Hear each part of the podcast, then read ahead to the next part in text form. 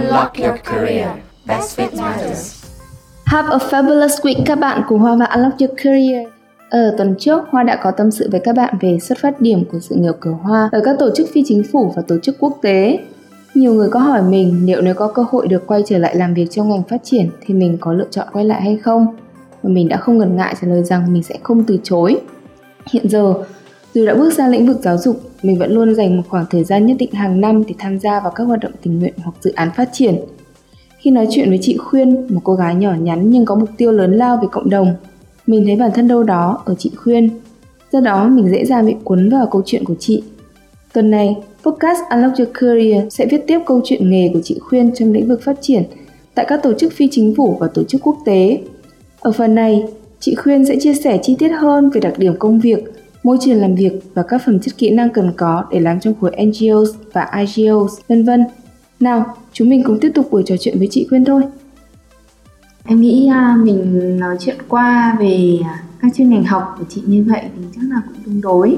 Bây giờ em muốn quay qua chủ đề khác là ừ, đi sâu hơn về cái công việc của chị. Thì theo em được biết thì những người làm việc trong các tổ chức phi chính phủ thường rất phổ biến là làm việc với các dự án. Thế từ kinh nghiệm của em trước đây cũng đã từng là ở các tổ chức như vậy. Thì với những cái bạn mới ra trường thì sẽ bắt đầu từ các vị trí thực tập. Và sau đó sẽ lên vị trí là project hoặc là program assistant, trợ lý dự án, chương trình. Và sau đó là sẽ lên project hoặc program officers tức là cán bộ dự án, là cán bộ chương trình. Vậy thì ở mỗi vị trí thì phạm vi công việc và trách nhiệm khác nhau sẽ như thế nào? À, đúng vậy khi mà bạn mới ra trường ấy thì rất là khó có thể tìm được một vị trí chính thức do yêu cầu phải có một chút kinh nghiệm nào đó. Các bạn có thể bắt đầu với vị trí thực tập sinh. Thì vị trí này thì giúp các bạn làm quen về và hình dung về công việc phát triển theo từng lĩnh vực. Và cá nhân mình nghĩ đây là cái khoảng thời gian quan trọng mà bạn có thể trải nghiệm làm việc thực tế đầu tiên này. Ừ. và cái thời gian này cũng có thể giúp bạn những định hướng công việc và niềm đam mê của bạn để theo đuổi cho cái nghề nghiệp của mình sau này nữa. Thì tùy mỗi ờ, job ấy, sẽ có những cái yêu cầu khác nhau. Nhưng thường là khi làm một thực tập sinh ấy thì bạn có thể hỗ trợ một số công việc như là uh, dịch này dịch tài liệu này filing này hay là tham gia hỗ trợ một số cái sự kiện này. Rồi bạn có thể xuống địa bàn dự án để hỗ trợ các hoạt động nữa thì um, đối với vị trí trợ lý dự án hay chương trình ấy thì bạn có thể hỗ trợ các cán bộ dự án để triển khai các hoạt động của dự án. Uh, ví dụ như là bạn có thể giúp làm kế hoạch xây dựng kế hoạch này hay là xây dựng ngân sách rồi điều phối hoạt động giám sát triển khai hoạt động và báo cáo nữa. Khi mà bạn trở thành một cán bộ dự án rồi ấy, thì bạn phải chịu trách nhiệm trong việc triển khai hoạt động cả ừ. về chất lượng lẫn đảm bảo cái thời gian thì làm việc với các đối tác và tham gia nhiều hơn về cái phương diện kỹ thuật trong cả quy trình quản lý dự án. Ừ. thì ừ, cái quy trình quản lý dự án bao gồm từ thiết kế rồi lên kế hoạch triển khai hoạt động như thế nào giám sát đánh giá và cuối cùng là báo cáo. Thì thông thường là cái khoảng thời gian để mà đi từ uh, vị trí thực tập sinh mà lên được vị trí là về cán bộ chương trình thường sẽ khoảng mất khoảng thời gian bao lâu cái này thì cũng khó nói đối với tùy từng người và tùy ừ. từng uh, tùy dự án nữa cơ nhưng mà thực tập sinh đôi khi tốt của nó chỉ là 6 tháng thôi ừ. à cũng có thể có một năm cái thời của mình ấy ừ. dụ như Oxfam em biết là một năm ừ, ừ. đấy còn tùy thuộc vào dự án có dự án hay không có funding ừ. hay không à, bạn có thể làm trợ lý dự án một hai năm. Rồi nếu mà bạn có khả năng có kinh nghiệm rồi có những cái mong muốn rồi cái phát triển bản thân của bạn là rõ ràng ấy ừ. bạn lên vị trí cán bộ dự án sau khoảng 3 năm thì đấy là một cái hành trình rất là smoothly còn đối với những cái người khác có thể có kéo dài hơn chẳng hạn hoặc là ừ. có những cái lối rẽ khác nhau ừ. có những người làm à, à, thực tập sinh ở mảng này xong sau 6 tháng họ thấy là họ không có thích hợp với cái ừ. mảng này họ lại tìm một cái lối rẽ khác chẳng hạn ừ. À, em thường thấy là cái thời gian thực tập khá là thử thách và đòi hỏi sự kiên nhẫn của một bạn Đối với một vị trí thực tập sinh, thực ra vai trò công việc cũng như chị mô tả là không nhiều. Ví dụ như là chỉ giúp trong việc dịch tài liệu và tham gia vào các dự án theo hướng dẫn và phân công của cán bộ hoặc là trợ lý dự án. Đôi khi nếu như mình không có sự kiên nhẫn sẽ thấy những công việc này quá dễ hay là đơn giản quá so với năng lực của mình chẳng hạn. Và các bạn sẽ thường mong muốn học hỏi nhiều thêm. Nên có thể giai đoạn thực tập này khá là thử thách với các bạn. Tức là em cảm thấy nhiều bạn sẽ cảm thấy vội trong việc mình muốn tiến xa hơn trong công việc. Thì chị có cảm thấy như thế không? Ờ, à, đúng như Hoa nói đấy, chị cũng có những cái suy nghĩ như như như vậy. Khi lúc đấy khi mình rất là còn trẻ và mình rất là muốn làm thật nhiều, cống hiến thật nhiều. Cá nhân chị thời gian chị làm thực tập sinh ấy, thì chị thấy chị cũng may mắn vì cán bộ dự án đã giao chị rất nhiều việc. Ừ. Thế là chị có cái động lực ấy và trong cái khoảng thời gian đấy thì chị tìm hiểu rất là nhiều có Ừ. cơ hội để đọc rất nhiều tài liệu dự án và làm trực tiếp với rất là nhiều các hoạt động đối với những bạn mà không có cái may mắn như vậy ấy Ừ. thì mà có rất là ít việc chẳng hạn cảm thấy là mình không có làm cái gì trong cái thời gian thực tập mình Ừ. mình thấy đôi khi cũng lãng phí cái cái, cái thời gian của mình ấy. Thì các bạn hãy cố gắng như hoa nói là hãy cố gắng kiên nhẫn. Tại vì khi bắt đầu bao giờ cũng không dễ dàng đâu. Và biết đâu khi mà cái cuối đến quá thực tập bạn mới nhận ra là ồ mình rất yêu thích cái công việc này. Đúng Vậy- rồi từ kinh nghiệm của em thì em thấy là khi mà làm việc trong các dự án của uh, tổ chức phi chính phủ như thế này thì kỹ năng lớn nhất kể cả từ khi mà bắt đầu với vai trò thực tập sinh cho đến khi tiến xa hơn đến vai trò là cán bộ chương trình quản lý dự án thì uh, cái kỹ năng quan trọng mà mình học được xây dựng được là cái kỹ năng quản lý dự án. Cái kỹ năng quản lý dự án này thì không chỉ trong các dự án của à, uh, NGO tổ chức phi chính phủ mà cũng quan trọng trong các dự án của tổ chức quốc tế thuộc thuộc UN chẳng hạn. Thế thì chị Quyên có thể chia sẻ rõ hơn với cả các bạn đang nghe podcast về kỹ năng quản lý dự án. Thì đây là kỹ năng gì và bao gồm những bộ kỹ năng cụ thể khi mà nói đến kỹ năng à, quản lý dự án ấy, thì nó là có thực ra là có một cái bộ môn ấy gọi như là certificate riêng về cái quản lý dự án cho các cán bộ à, phát triển cơ khi bạn đã kinh qua một vài năm kinh nghiệm làm dự án và bạn đã trải nghiệm thực tế rồi ấy thì bạn có thể học thêm một cái certificate này thì bạn hiểu luôn kể cả cái thực tiễn như thế nào và lý thuyết là như thế nào. Thì thường thì đối với cán bộ dự án ấy, thì cần có những cái kỹ Ừ. năng này. Còn khi mà các bạn trẻ thì các bạn cũng có thể tìm hiểu xem để nó có hình dung như thế nào. Thì cơ bản thì nó nói đến cái quản lý dự án thì mình nói tới việc lập kế hoạch này cách tổ chức và quản lý nguồn lực với mục đích mang lại các kết quả hoàn thành mục tiêu đề ra.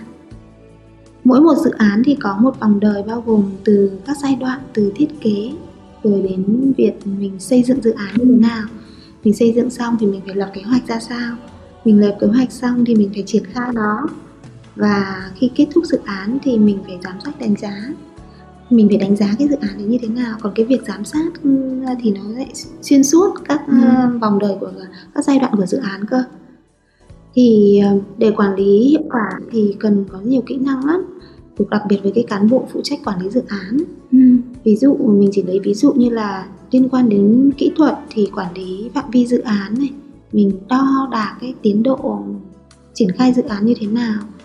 Mình khi triển khai dự án thì mình cần phải tiên lượng trước và phát hiện những cái rủi ro của dự án nữa chẳng hạn ví dụ như khi mà bạn đang triển khai một cái dự án này đôi khi những cái vấn đề về thảm họa môi trường thì mình đôi khi mình cũng phải tiên lượng đến liệu có những cái đấy thì Ừ. mình sẽ mình sẽ có những cái um, kế hoạch để giảm thiểu nó như thế nào chẳng hạn. Đấy đấy là cái mình cần phải tiên lượng cái giảm thiểu các rủi ro dự án ngoài ra thì cũng có các kỹ năng liên quan đến uh, cá nhân của các cán bộ đấy thì ừ, vì bản chất khi mà làm một cán bộ dự án ấy thì mình phải uh, làm việc với rất nhiều đối tác Ừ. kỹ năng giao tiếp này rồi quản lý thời gian như thế nào quản lý nguồn lực con người ví dụ như các cán bộ cấp dưới các thực tập sinh đấy Ừ. khi mà làm dự án thì mình thường làm theo team mà à, Ừ. có cả một team thì mình phải làm việc teamwork như thế nào làm việc ừ, trao đổi với các các bạn như ra sao. Thì như mình đã nói thì nếu mà các bạn muốn tìm hiểu rõ hơn về cái quản lý dự án này thì bạn có thể tìm hiểu thêm về cái chứng chỉ và quản lý dự án dành cho các cán bộ dự án là phát triển ấy, gọi là PMD Pro. À, nhưng chị cũng có một chia sẻ là làm việc trong các dự án đúng không? Thì người làm dự án sẽ thường phải làm việc với nhiều bên liên quan.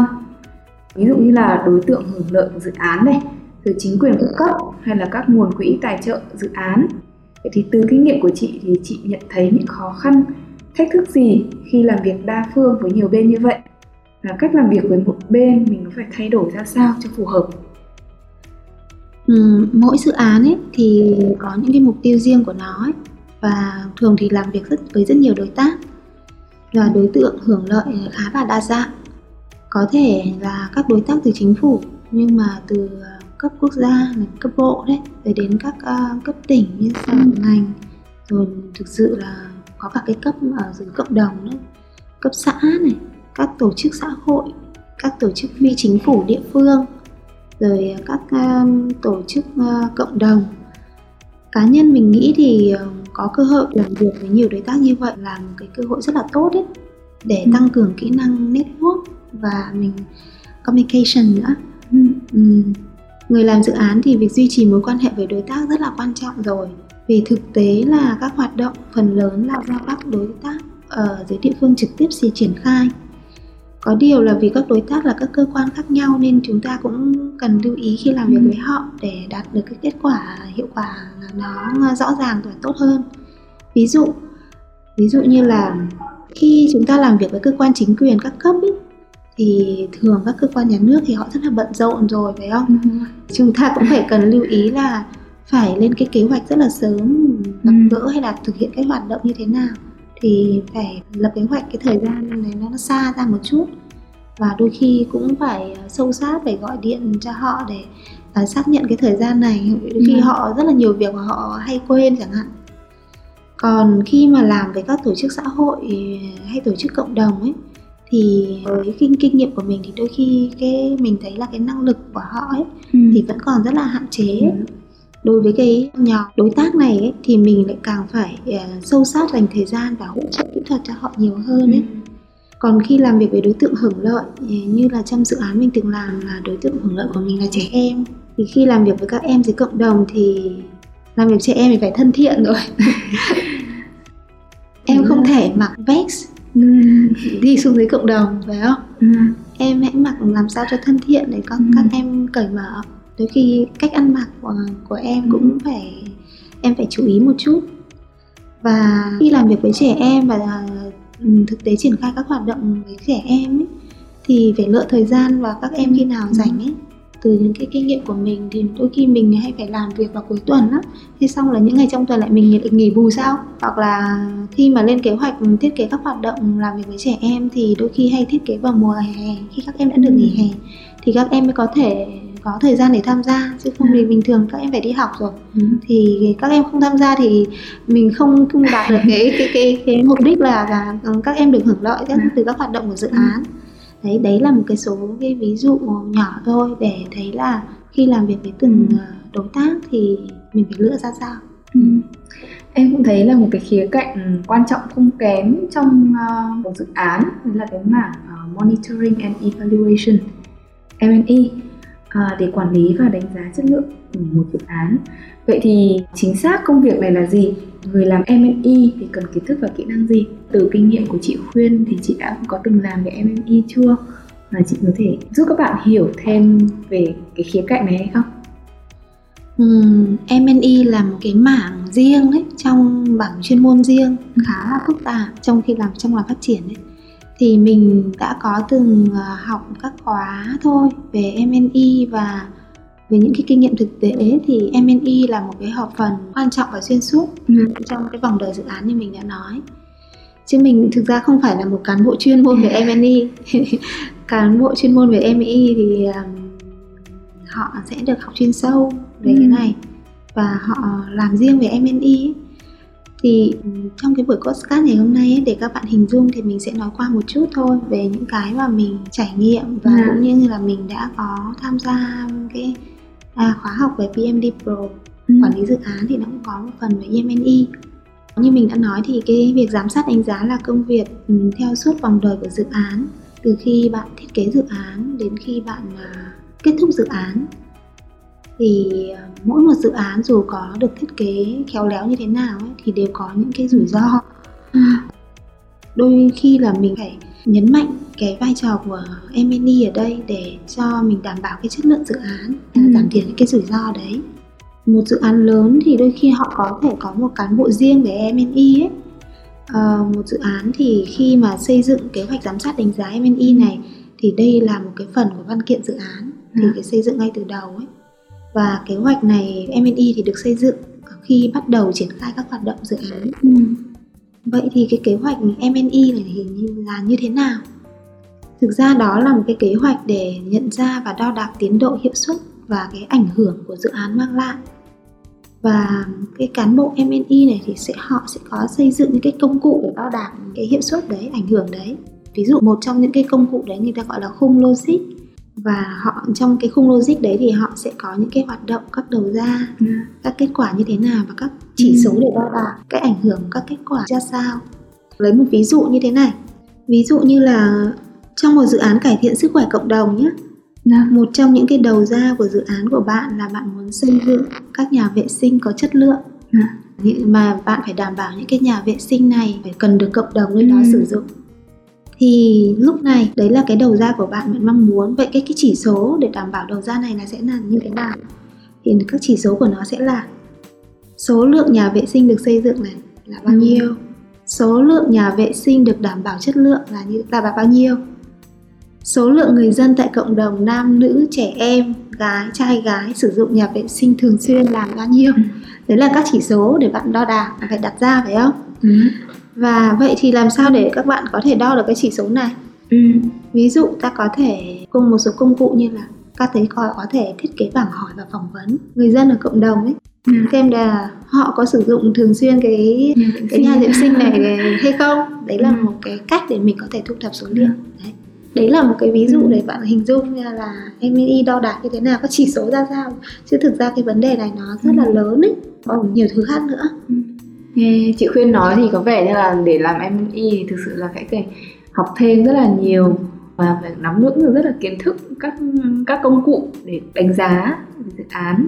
Ừ, đúng rồi đúng rồi. À, em cũng thấy là các dự án của NGOs và các tổ chức à, quốc tế thì thường tổ chức nhiều hội thảo hay là chương trình đào tạo cho các đối tác. Thì ờ, việc tổ chức các chương trình như thế thì có ý nghĩa như thế nào?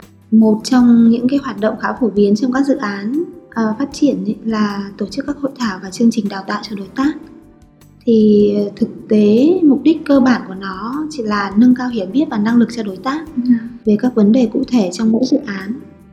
Mỗi một dự án thì không thể theo mãi được phải không?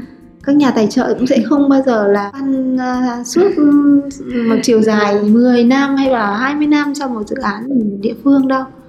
Do đó là các cán bộ được cần được đào tạo nâng cao năng lực cái này thì đóng một vai trò rất là quan trọng trong việc là để truyền tải áp dụng kiến thức và duy trì sự bền vững Ừ. tại cộng đồng đấy là lý do tại sao mà cái việc hoạt động đào tạo ấy cực kỳ là quan trọng trong nhiều dự án Ừ. Như là cái này có thể gọi là gì? À, trao cho họ một cái cần câu để họ có thể tự nuôi sống bản thân mình chứ cũng không phải là à, mang cho họ con cái. Ờ, chính xác là như vậy đấy ừ. Vị trí công việc của chị trước đây thì mình có từng tham gia tổ chức các buổi đào tạo như vậy bao giờ chưa? Đúng rồi, chị cũng tham gia rất là nhiều.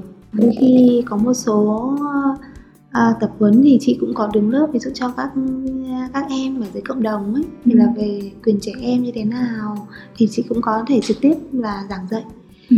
À, còn tham gia điều phối và tổ chức à, các hoạt động à, tập huấn khác, đào tạo khác thì cực có rất là rất nhiều. Ừ. Thế chị có thấy khó khăn gì khi mà tổ chức à, các buổi tập huấn như vậy không? Cái là cái phần Ừ. mà mình cảm thấy khó nhất. lại nói về từng đối tác nhé tại vì Ừ. từng cái đối tượng là được tập huấn thì nó khác nhau ví trẻ em chẳng hạn cái một cái vấn đề là làm sao mà mình ờ, tổ chức cái tập huấn càng nhiều Ừ. cái tham dự viên đi theo cái kế hoạch mình ra càng tham dự được càng tốt thì phải không tuy nhiên là ờ, tùy theo cái nội dung của tập huấn đấy như thế nào. Thường thì tập huấn nếu mà em tập huấn cho khoảng ờ, 30 người đổ lên thì quá nhiều phải không? Thì rất là Ừ. khó. Thì ờ, tại vì khi mà tập huấn thì còn phải có tổ chức các nhóm như này các hoạt động các hoạt động thì không nên quá nhiều. Đối với trẻ em thì tập huấn và tổ chức cho các em vào mùa hè chẳng hạn thì các em sẽ tham dự nhiều hơn còn đối tác là là các đối tác chính phủ thì làm sao để cho các các bác ấy tham dự thì là một cái vấn đề à, cũng hơi là khó khăn đấy tại vì là mình đôi khi mình phải làm việc rất sâu với các cán bộ điều phối ở bên chính phủ chẳng hạn ừ. tổ chức ngày nào để cho các đối tác đấy có thể tham dự được ừ. mà các tập huấn cho các đối tác chính phủ cấp bộ chẳng hạn thì um, đôi khi uh, mọi người phải di chuyển từ các cái tỉnh khác nhau nữa. Thì cái, cái vấn đề mà điều phối và tổ chức cái xác định cái ngày ấy, cần rất là, là cẩn trọng trong cái đấy và làm việc sâu sắc để mình có thể đảm bảo là nhiều đối tác mà mình à, đã tác ở trong dự án có thể tham gia được đầy đủ. Ừ. hiện nay có rất là nhiều bạn trẻ năng động à, muốn ứng tuyển các dự án ở các tổ chức phi chính phủ và tổ chức quốc tế thì theo chị là các bạn nếu mà muốn ứng tuyển vào các vị trí như vậy thì có cần phải có nền tảng kiến thức và kinh nghiệm ở lĩnh vực là mục tiêu của dự án muốn hay không? À, ví dụ như là nếu như mà nói về dự án cải thiện chất lượng nước sạch ở vùng nông thôn chẳng hạn thì người làm dự án có cần có kiến thức về môi trường hay là quản lý xây dựng? Ừ. um, phải nói là cần phải xem vào cái vị trí của bạn ứng tuyển là cái vị trí như thế nào. Ừ À, trong làm dự án ấy thì có rất là nhiều vị trí ví dụ có thể vị trí về kỹ thuật như là cán bộ chẳng hạn cán bộ phụ trách kỹ thuật chẳng hạn thì tất nhiên là bạn phải người ta yêu cầu là bạn phải có cái kinh nghiệm đôi khi cũng có bằng cấp liên quan này và có kinh nghiệm làm việc về cái cái, cái lĩnh vực đấy thì những cái chuyên môn này này rất là quan trọng là bạn ừ. phải cần thiết phải cần có nhưng mà có những cái vị trí như là đôi khi um, dự án thì họ cũng có cán bộ um, tài chính chẳng hạn này ừ. hay là cán bộ hành chính chẳng hạn này thì bạn không cần thiết là phải có cái, cái hiểu biết uh, sâu ừ. về cái lĩnh vực nước sạch này chẳng hạn đâu bạn cần có cái kinh nghiệm và kỹ năng ở trong cái lĩnh vực mà bạn ứng tuyển về ừ. làm tài chính bằng tài chính kế toán chẳng hạn hay là bạn đã từng làm các dự án về cái vị với cái vị trí là cán bộ tài chính hay chưa Đấy, thì như mình nói là cái tùy phải tùy thuộc vào cái vị trí mà bạn ứng tuyển chị khuyên đã làm uh, Save the Children. Đây là một cái tổ chức phi chính phủ này. Và cũng như là chị làm ở uh, các cơ quan trực thuộc UN như là quỹ nhi đồng liên hợp quốc UNICEF. Em thì thường thấy là các bạn sẽ hay nhầm, nhầm lẫn giữa các khái niệm của NGO tổ chức phi chính phủ và các tổ chức UN như vậy. Thì cái sự khác nhau giữa ờ, uh, NGO và các tổ chức quốc tế nó có giống khác nhau như thế nào? Mình nghĩ ờ, một ờ, trong những cái lý do mà tại sao các bạn hay nhầm ấy là giữa NGO với cả UN ấy. Ừ. là cả NGO và UN có triển khai các dự án phát triển. Nhưng mà thực tế là nó hai tổ chức này là hoàn toàn khác nhau. Về thực thể và về thể ờ, thực thể của nó thì hoàn toàn khác nhau. Tổ chức phi chính phủ thì là không có liên quan gì đến chính phủ cả. Nhưng UN thì là một tổ chức ngoại giao và là tổ chức liên chính phủ thì nó liên quan đến các quốc gia đấy.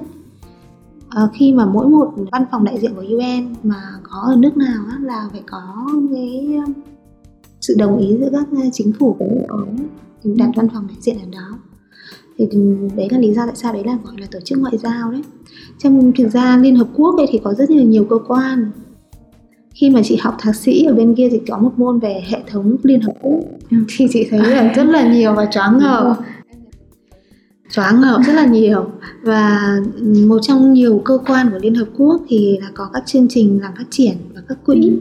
ví dụ như là quỹ nhi đồng Liên Hợp Quốc này tổ chức lao động quốc tế ILO chương trình phát triển Liên Hợp Quốc UNDP rồi uh, UN Women này ừ. UNESCO rất là nhiều ừ. đấy những những cái cơ quan này thì hay làm với um, là các tổ chức thực thuộc UN để làm hay làm các dự án nữa ừ. đấy với cái hiểu biết hạn chế của mình thì NGO thì hay làm trực tiếp với các cấp cộng đồng còn các tổ chức thuộc UN thì hay làm ở cấp quốc gia vận động chính sách nhiều hơn ừ. Ừ. cách làm việc và cách tiếp cận của NGO và UN là hoàn toàn khác nhau ừ. nếu mà các bạn học sinh sinh viên mà muốn đi theo con đường à, làm việc về phát triển tại các tổ chức phi chính phủ hay à, tổ chức quốc tế thì các bạn sẽ cần có những phẩm chất gì? Ừm, điều quan trọng là các bạn phải có đam mê về phát triển ấy và do cái tính chất công việc làm phát triển hay là nhân đạo ấy thì đôi khi hay phải di chuyển lắm và Ừ. à, đến những cái nơi à, xa xôi hẻo lánh không có khách sạn fancy gì đâu hoặc đôi khi bạn không phải có wifi ừ, không có wifi hay là đôi khi phải ngủ nhà dân chẳng hạn Ừ. đấy thì ờ, cái đấy là những cái khó khăn. Đôi khi một số người làm phát triển thì thấy đấy là những cái phải trải nghiệm rất là là tốt. Thì bạn nên sẵn sàng cho việc này. Nếu mà bạn là một người thích dịch chuyển có lẽ là bạn sẽ thích. Nhưng bạn cần có cái niềm đam mê đấy là quan trọng nhất. À, ngày xưa em từng làm chính phủ. Thì em cũng thấy là mình phải di chuyển rất là nhiều nên là à, bên cạnh về đam mê nó còn là về yêu cầu về cái sức khỏe nữa bởi vì mình rồi. sẽ phải đi rất là nhiều Ừ. và thực ra là cái cơ hội mà cái đi dịch chuyển nhiều như thế có thể là rất là mệt nhưng đấy là cái cơ hội đến một cái vùng đất mới mình khám phá về con người và văn hóa ở nơi đấy ừ. thì cũng mở rộng cho mình kiến thức rất là nhiều ừ đúng vậy đúng vậy Thế thì cá nhân chị đánh giá môi trường làm việc ở các tổ chức phi chính phủ và tổ chức quốc tế nhìn chung và các dự án nói riêng thì như thế nào? Với 8 năm mình đã trải qua ấy, thì mình thấy môi trường làm việc rất là cởi mở ấy, không gò Ừ. bó thời gian thì bạn cũng có thể rất là linh hoạt và có những cái chế độ ví như là ngày nghỉ rồi, Ừ. rồi bảo hiểm này rất là tốt khi mà làm việc ví dụ như là tại các tổ chức thuộc trực thuộc UN thì mình có thể làm việc trong một môi trường đa văn hóa có nhiều người nước ngoài từ rất là nhiều nước này bạn có thể trao đổi và có cơ hội học hỏi và phát triển rất là nhiều về bản thân cũng Ừ. họ cũng có những cái cái chương trình khi mà bạn là làm việc tại tổ chức ấy thì có những cái khóa học và bạn Ừ. có thể tham gia ừ, miễn phí thì đấy là những cái mà mình thấy là đánh giá là cái môi trường làm việc rất là À. tốt Em nhớ là ngày xưa em là làm ILO có được được cho tài khoản và học miễn phí các khóa trên Coursera đúng rồi và được thực sự là được khuyến khích là nên học thêm các khóa như vậy đúng để rồi bổ sung thêm về kỹ năng kiến thức của mình. À, vậy thì chị có lời khuyên gì dành cho các bạn đang có dự định làm theo khối ngành phát triển về à, các tổ chức phi chính phủ và tổ chức à, quốc tế không? Các bạn thì sẽ cần chuẩn bị những gì? Mình nghĩ là ờ, ngoài các cái kiến thức chuyên ngành mà các bạn cần đào sâu thì các bạn nên nắm bắt cơ hội tham gia các cái hoạt động tình nguyện và làm thực tập sinh. Và mình nghĩ đấy là cái cửa ngõ không chỉ cho các bạn tìm hiểu các giá trị à, và mong muốn của bản thân đâu mà cái thời gian đấy à, là các bạn sẽ tạo ấn tượng cho các nhà Ừ. tuyển dụng ấy. Tại vì khi mà làm các nhà tuyển dụng trong lĩnh vực phát triển thì họ rất là mong muốn là bạn có tham gia các hoạt động cộng đồng hay không này Đúng rồi. làm thực tập hay không. Nếu mà bạn có tham gia thì đấy là đã có thể bạn sẽ được shortlist luôn rồi vào hòm hồ sơ rồi. Thì thì chị thấy hiện nay thì có rất nhiều các cơ hội thực tập sinh tại Ừ. các tổ chức NGO quốc tế hay là cũng có như là các tổ chức trực thuộc UN ấy. Ừ. Liên Hợp Quốc thì các bạn hãy cố gắng nắm bắt những cái cơ hội này nhé để Ừ. có thể có những cái dự định theo đuổi nghề nghiệp và làm phát triển nhân đạo Mà em cũng thấy là những bạn nào mà có đam mê làm việc với cộng đồng tức là muốn giúp đỡ cộng đồng hạn và hay tham gia các chương trình tình nguyện thì thường sẽ có cơ hội rộng mở với các bạn và các tổ chức phi chính phủ hạn như ngày xưa em làm Operation Smile thì cũng có một số bạn là tình nguyện viên lâu năm tức là Ừ. bao giờ cũng có tổ chức những cái uh, chương trình phẫu thuật môi miễn phí cho các em Ừ. bé hở môi hàm ếch ạ thì thường là sẽ tuyển các bạn tình nguyện viên và có nhiều bạn là theo chương trình rất là lâu từ khi mới bước chân vào năm nhất đại học. Cho đến xuyên suốt 4 năm đại học và thế là sau khi kết thúc 4 năm là ờ, các anh chị ở bên ờ, tổ chức cũng đưa ra lời mời là các bạn có thể ừ, bắt đầu một vị trí là à, thực tập sinh. Ừ, ừ, đúng rồi. À, em nghĩ là buổi nói chuyện ngày hôm nay à, cũng tương đối là dài rồi. Thì à, ừm, em nghĩ là chắc podcast của mình ngày hôm nay phải tạm dừng tại đây. Thì một lần nữa là em cảm ơn chị Khuyên đã dành thời gian đến à, để tham gia với Unlock Your Career. Chị Khuyên có à, lời gì muốn nói nhắn nhủ lại đến các bạn trước khi à, nói lời tạm biệt không? À, cảm ơn Hoa và Park Group đã cho chị cơ hội chia sẻ trong cái buổi hôm nay. Và từ những cái trao đổi vừa rồi ấy, thì mình hy vọng là các bạn sẽ có những cái định hướng. Nếu các bạn có cơ duyên để làm việc với trong lĩnh vực phát triển và nhân đạo ấy thì các bạn hãy tham gia cố gắng tham gia những cái hoạt động tình nguyện khi mà còn trên cái nhà trường ấy ừ. thì mình nhấn mạnh là cái này rất là quan trọng ấy nếu mà các bạn muốn theo đuổi cái cái ngành nghề này trong tương lai ừ. À, một lần nữa thì Hoa cảm ơn chị Khuyên và cũng muốn gửi lời cảm ơn đến các bạn à, đã lắng nghe podcast của Unlock Your Career ngày hôm nay. Hy vọng rằng là podcast hôm nay đã đem đến một góc nhìn à, thực tế hơn đến các bạn về khối ngành phát triển và cơ hội làm việc trong các tổ chức phi chính phủ như là tổ chức quốc tế. À, đặc biệt là những bạn nào mà đang học về chuyên ngành luật hay học về nghiên cứu quốc tế chẳng hạn thì các bạn cũng có thể cân nhắc đây là một hướng đi cho mình sau khi tốt nghiệp đại học hy vọng là podcast ngày hôm nay đã hữu ích cho các bạn một phần nào đó à, xin chào và hẹn gặp lại các bạn trong những podcast tiếp theo. Nếu các bạn có câu hỏi hay thắc mắc gì về khối ngành NGO cứ để lại lời nhắn cho Unlock Your Career. Chúng mình sẽ gửi câu hỏi đến cho chị Khuyên và chị Khuyên hy vọng là sẽ có thể uh, hỗ trợ giải đáp cho các bạn phần nào. Hoặc là nếu như các bạn có quan tâm đến bất cứ ngành nghề khối ngành nào khác thì cứ để lại lời nhắn cho chúng mình và chúng mình sẽ có những podcast tiếp theo về chủ đề ngành đa dạng hơn xin chào và hẹn gặp lại.